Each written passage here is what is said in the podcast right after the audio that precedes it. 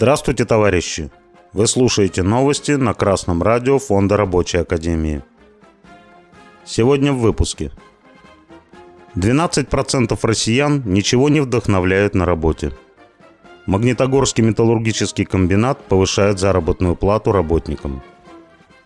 Портал SuperJob опубликовал результаты опроса, проводившегося с 15 по 20 мая 2022 года, в котором приняло участие 1600 человек по всей России. На опросе задавался всего один вопрос. Что больше всего вдохновляет вас в вашей работе? На первом месте оказалась зарплата. 22% опрошенных вдохновляет, вероятно, ее вид, размер или сам факт ее получения. 10% вдохновляет на работе достижение целей. Но в целом результаты не сильно изменились по сравнению с предыдущими опросами в 2018 и 2020 годах, кроме одного ответа.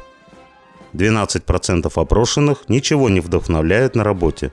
Этот показатель в два раза выше, чем в предыдущие годы.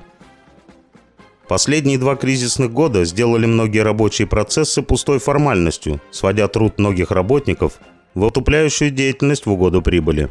А рост эксплуатации в очередной раз проявил неограниченное стремление к обогащению буржуазии за счет простых рабочих. Неудивительно, что многих на работе больше ничего не вдохновляет. А это, в свою очередь, ведет к росту борьбы масс за свои интересы.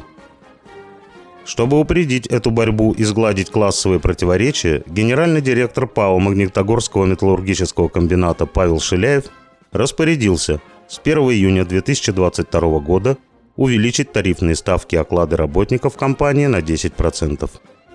Индексация пройдет в рамках утвержденной программы и с целью увеличения реального уровня заработной платы с учетом изменения стоимости фиксированного набора товаров и услуг. Организация оплаты труда на Магнитогорском металлургическом комбинате базируется на нормах Трудового кодекса Российской Федерации и федеральных законах, содержащих нормы трудового права.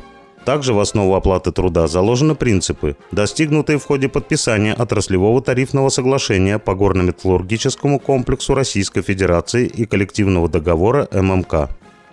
Сообщает сайт maxcity174.ru. Безусловно, это положительная мера.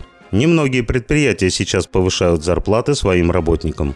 Но в то же время это не индексация, поскольку индексация есть повышение заработной платы на индекс инфляции – а как сообщает Интерфакс, инфляция на 13 мая этого года составила 17,69%. Как всем известно, инфляция – это повышение цен на все товары, кроме цены товара «рабочая сила», то есть зарплаты. Таким образом, при повышении работникам ММК зарплаты на 10%, на деле они получили снижение своей зарплаты на 7,69%. Но тут на помощь работникам ММК приходит Трудовой кодекс. В статьях 130 и 134 закреплено повышение реального содержания заработной платы, которое включает в себя индексацию. То есть повышение должно быть выше уровня инфляции и составлять, например, 20-25%.